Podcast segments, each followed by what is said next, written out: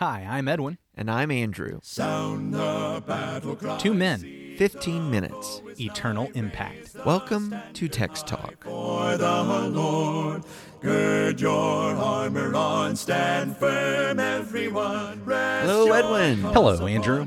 Welcome to Monday, January 9, year of our Lord 2023. It is the second week, so no longer Happy New Year. Well, I mean, I always want you to have a great day. You know, good morning, good evening, and good night. and good night. Yeah. I was, I was trying to remember how that Truman Show thing went. Psalm 72. This one's of Solomon, and it's the last psalm in Book 2. But the first one we've come across attributed to Solomon. However, despite the fact that the history tells us that Solomon wrote gobs and gobs and gobs of psalms and does. and we do attribute to him a lot of proverbs. Yes, we Uh, do. There are only two psalms in the Psalter that are attributed to him. This one, Psalm Mm-hmm. 72, and then Psalm 127, Okay. which we will get to in a couple of years if the Lord allows us to continue podcasting for that long. But So uh, put a pin in this episode, folks. because two or three years from now, you'll want to come we'll, back. we'll want to circle back to this one. Psalm 72 from the English Standard Version. Give the king your justice, O God, and your righteousness to the royal son. May he judge your people with righteousness and your poor with justice. Let the mountains bear prosperity for the people and the hills in righteousness. May he defend the cause of the poor of the people, give deliverance to the children of the needy, and crush the oppressors. May they fear you while the sun endures and as long as the moon throughout all generations. May he be like rain that falls on the mown grass, like showers that water the earth. In his days may the righteous flourish and peace abound till the moon be no more. May he have dominion from sea to sea, and from the river to the ends of the earth. May desert tribes bow down before him, and his enemies lick the dust. May the kings of Tarshish and of the coastlands render him tribute. May the kings of Sheba and Seba bring gifts. May all the kings fall down before him, all nations serve him. For he delivers the needy when he calls, the poor and him who has no helper. He has pity on the weak and the needy and saves the lives of the needy. From oppression and violence he redeems their life, and precious is their blood in his sight. Long may he live. May gold of Sheba be given to him. May prayer be made for him continually, and blessings invoked for him all the day. May there be abundance of grain in the land. On the tops of the mountains may it wave. May its fruit be like Lebanon. And may people blossom in the cities like the grass of the field. May his name endure forever. His fame continue as long as the sun. May people be blessed in him. All nations call him blessed. Blessed be the Lord, the God of Israel, who alone does wondrous things. Blessed be his glorious name forever. May the whole earth be filled with his glory. Amen and amen. The prayers of David, the son of Jesse, are ended. Got a little ending there for the end of yeah, the book. kind of an intriguing uh, ending there. Yeah, and probably that little ending is is demonstrates the ongoing nature of of how this psalter was put together. Mm-hmm. So as there were different collections being done, we do have five different books of psalms. This is something that we we don't often mention or talk about, but there are five different books of psalms. So Psalm 1 through 41 is book 1, Psalm 42 through 72 is book 2, 73 through 89 is is 3, 90 through 106 is 4, and then 107 to the end is book 5. Here we are at the end of book 2. Yeah. And so apparently as this was being collected, okay, this is it. We're we're done. The end of of the Psalms of David, and yet as as more collections were made down the road, they did include other psalms and poems and sayings of David in some of those later books. You know, the content of this psalm, um, to my mind, stands alone quite a bit from maybe the the ideas in the last few psalms that we've been talking about. I mean, it's just a nice kind of clean break and clean shift. This is one all about monarchy. This is one all about the king. This is a royal psalm, but I will say here's a way that it does connect. In the previous psalms, th- there was a whole lot about God delivering the poor and needy, and now what mm-hmm. we end up with this is this king, and what is this king's job? Okay. to provide justice for the poor and needy. In other words, the king for mm-hmm. Israel on earth was supposed to take up God's task of deliverance and and justice and righteousness. Uh, the, the king was supposed to mete out God's character, God's Yeah. nature, God's will when it came to. I mean, we see this a, a lot of that throughout this psalm. You know, the king is always a interesting topic to me when I think about its relation to Israel. Mm-hmm. Like, were they supposed to have a king? Were they not supposed to have a king? When Yeah. you read the book of Deuteronomy, there's instruction about when you have a king Yeah. and what he needs to do about copying the law and not multiply horses and things like that. Yeah, So, and at the end of Genesis, there's a prophecy that the scepter will be in the house of Judah. Well, that's exactly right. Yeah.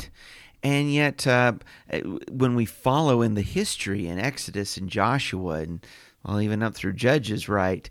Uh, there's not a king chosen. No. It, it seems like that the when the king comes about, it's because the people are asking for a king, craving for a king, and and it's not because they say, "Well, we were reading in the Bible the other Yeah. day, and it sure seems like we ought to have a king."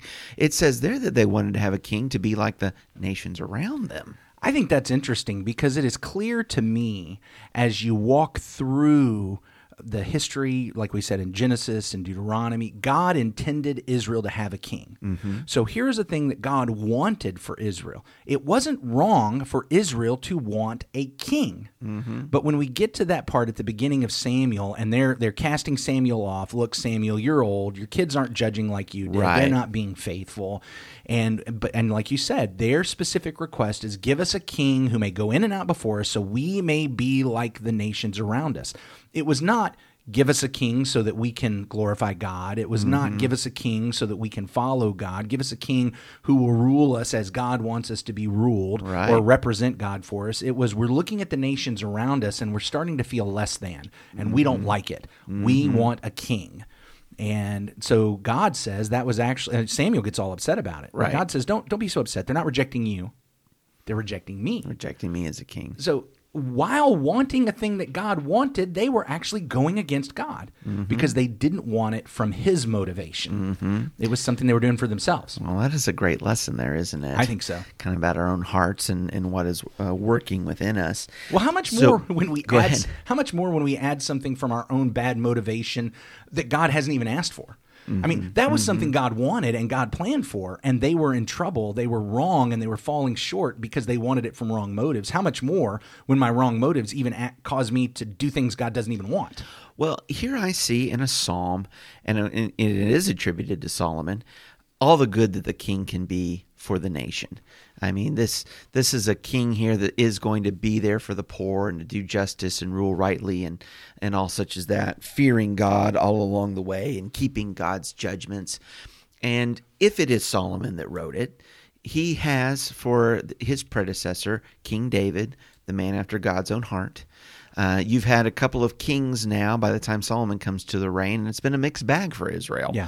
You know, Saul Saul was not after God's own heart. And by the time that's done, Saul has killed priests and Saul has chased David trying to kill him and offered sacrifices and gone and what, talked with mediums and spiritists and I mean he just he was off the rails, not a good king. But even the king after God's own heart had Not some down perfect. times. Not perfect. had some really bad times. Brought plagues uh, on Israel Yeah, because of the right. census. Because of the census. I mean, even so, uh, that that gets me back to one of the things we've said often, and that is is that you remember when you were a kid in Bible class and you had the big banner across the top of the room with the kings of Israel and Judah. Yes. and there were the ones with the smiles. Oh, those are the good kings, and the one with the frowns. Those are the bad kings. Yes. And I mean, I've often thought maybe we should change that to the, oh, here are the bad kings, and here are the not quite good enough kings. Because Instead of smiling, just a kind of a wink. yeah, something. I mean, because that's David. Here he is, uh, this man after God's own heart. But even he can't measure up to what we're ultimately looking for the one who is going to crush the head of the serpent, the one who is going to Right. be the blessing on all the nations, the one that we've been looking for. I mean, this, this is as close as it gets. And then Solomon tries. And so here, here we are with Solomon. Solomon, and then Solomon ends up turning away. So even He these two really good kings don't don't make it. To, to my mind, as I'm reading this psalm, I see a lot of echoes of Solomon's reign itself. Oh, sure. And I'll just say the early days. You know, if you're kind of tracking maybe First Kings three to First Kings ten, Mm. somewhere in there, uh, where we are learning about his humility because he asks the God for wisdom, for God for wisdom and right judgments, and uh, and that's in his prayer in First Kings three verses seven through nine. Oh, yeah. And uh, What a and- great parallel. yeah. And this is where this psalm ends. Give the king your judgment. Excuse me, this is where this psalm begins in verse 1.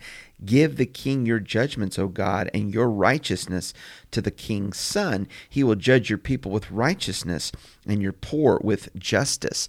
I look at those two verses in the psalm and it reminds me of what what he asked of God. Yeah, I've already turned there. Here. First Kings three, verse seven. This is when God says to Solomon, "Ask whatever you want; mm-hmm. I'll give it to you." And now, O Lord my God, you have made your servant king in the place of David my father. Although I am but a little child, I don't know how to go out or come in. And your servant is in the midst of your people whom you've chosen, a great people, too many to be numbered or counted for multitude. Give your servant therefore an understanding mind to govern your people, that I may discern between good and evil, for who is able to govern this your great people? I mean, mm-hmm. that's what Solomon has in mind is the need for justice and righteousness to govern properly. Right. That's where he begins at that mm-hmm. at that great high. And of course God responds to that with I'm so glad you didn't ask for riches and wealth and power, but Yeah. because you've asked for wisdom, I'm going to give you wisdom and I'm going to give you those other things. Yeah. Which is all the more sad that he received all these amazing gifts from God. And because he has marriages with these foreign, the daughters of foreign kings, Yeah. ends up throwing all that away. Yeah. He, he has he has every blessing, he has every promise, he has every benefit from God, and he turns his back on all of that and falls away to because of these foreign wives that he's gotten involved with. But I mean, again, that's where I say when I read this Psalm seventy two, it makes me think of the the good days, The early years, right? In the early years for Solomon's reign, and in making that request of God, it was such a humble request. Uh, he's not the guy that says, "Yeah, I was born for this. I need to be the king." He says, "I'm a child at this, and I need you because you have a great people and you're a great God." And the beauty of this psalm is is is again echoing that prayer that the king gets the good judgment and the wisdom from God and the righteousness, and then he he exercises it for Yeah. the benefit of God's people. and not just not just any of God's people, but the ones who most need it, the poor, the needy, Yeah, the oppressed.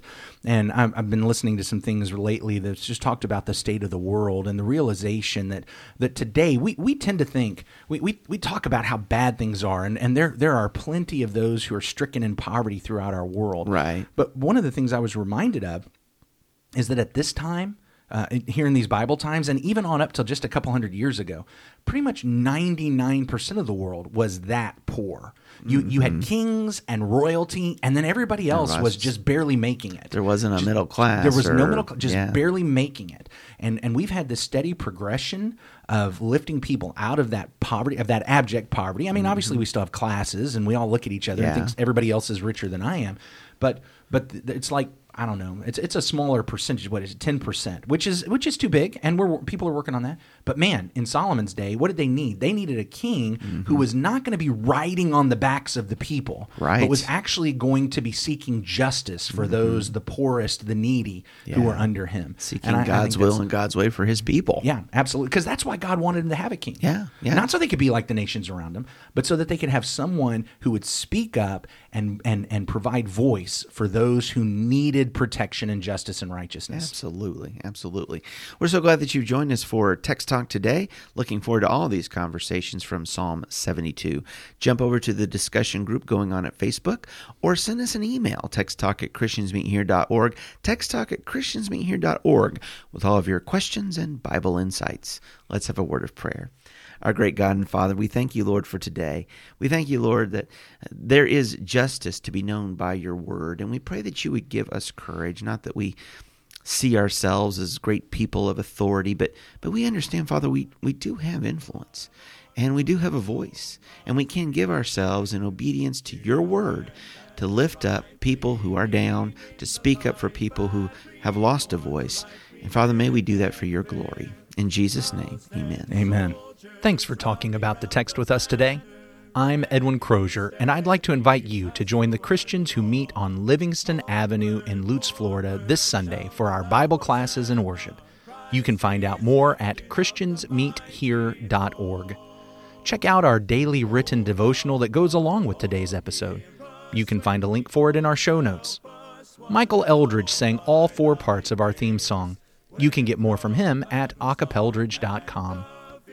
Please remember to subscribe, rate, and review Text Talk in your favorite podcast app so others can find it and learn about it more easily. Have a fantastic day. Steady, pass the word along. Onward, forward, shout aloud, Hosanna! Christ is captain of the mighty throne. Psalm 72. This is the Dramatic beginning. yeah, that probably probably nobody else would even know what that is, but it threw me off. Sorry about that. That's all right.